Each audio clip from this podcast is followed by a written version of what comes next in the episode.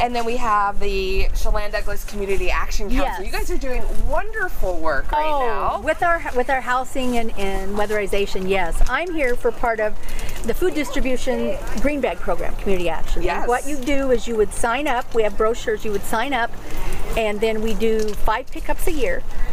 January, March, July, September, November, and every time you shop, just throw in one item or two, and then um, every two months we come and pick them up, and we'll give you a new empty bag to keep doing. And it's a way of getting um, quality food in the food bank because you're actually picking it out, choosing it.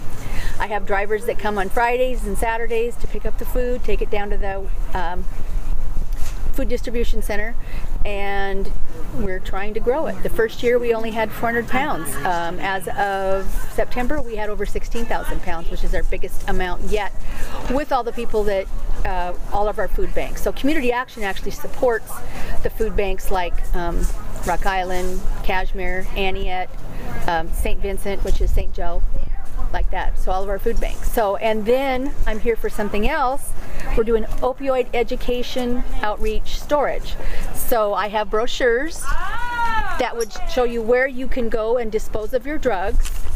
Um, and also, if you happen to have them at home and you want to just dispose of them at home, you take this packet, you put it inside your bottle of whatever, and mix a little water, shake it, and you can throw it in your garbage, and it's safe for the environment.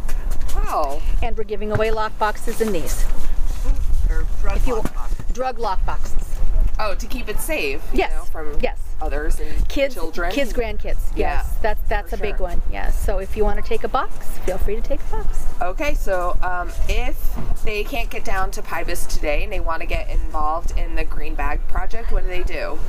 Um, you can go on our website, cdcac.org, and sign up for it on there. Go into programs, and then down it'll list Green Bag Program.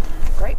Perfect. So, and my name's Karen Brugman, and yeah, it should be on there. So. Thanks, Karen. What's Up Wenatchee is produced as a collaboration between the Darling Productions Podcast Network and Hightower Digital Media. To see all of the Darling Productions podcasts, visit darlingpodcast.com or search for them wherever you download your podcasts.